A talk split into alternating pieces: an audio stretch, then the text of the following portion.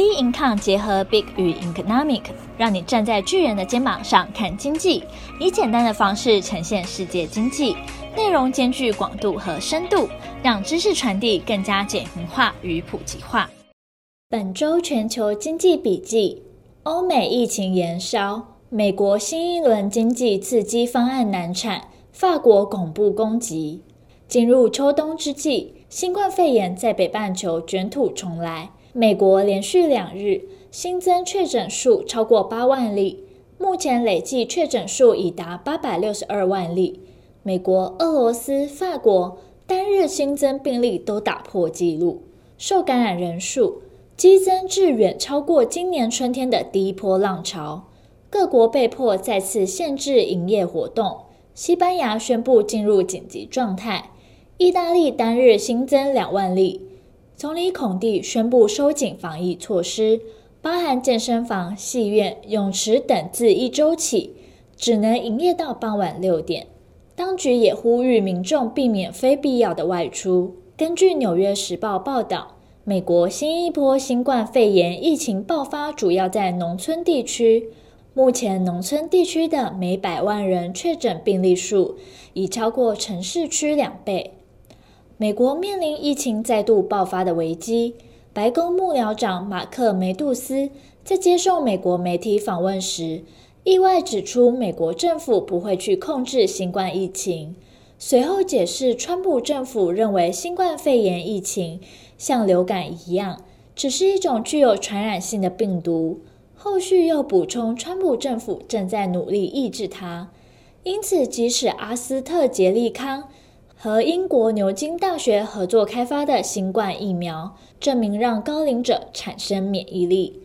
但由市场表现看出，这些消息并不足以提振投资人信心。在美国新型冠状病毒病例数激增的同时，美国新一轮刺激方案却缺乏进展，仍维持胶着状态。美国众议院议长佩洛西与财政部长努钦通电后，仍未能就新刺激方案措施达成共识，意味方案难以于美国大选前通过。在十月二十六日，经济措施谈判缺乏进展后，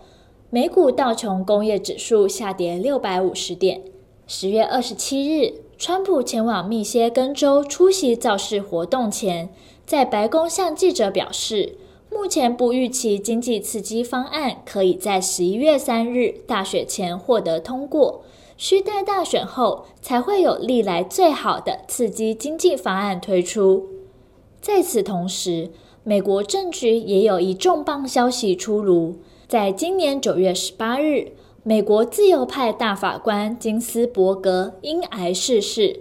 遗留的大法官悬缺引发民主党与共和党的激烈对抗。大法官为终身职，由总统提名，参议院表决任命，显示出其遴选过程中间接民意授权的重要性。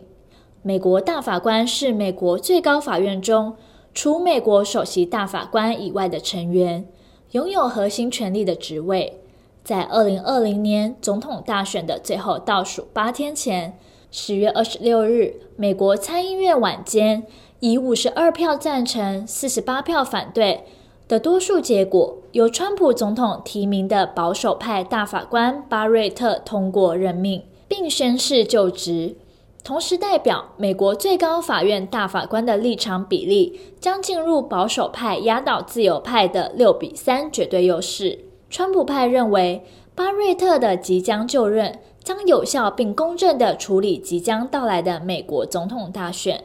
争议不休的邮寄投票时效，甚至是可能的大选验票问题。四十八岁的巴雷特成为史上最年轻的女性联邦大法官，只担任联邦上诉法院法官三年的她，过去是已故传奇保守派大法官史卡利亚的助理，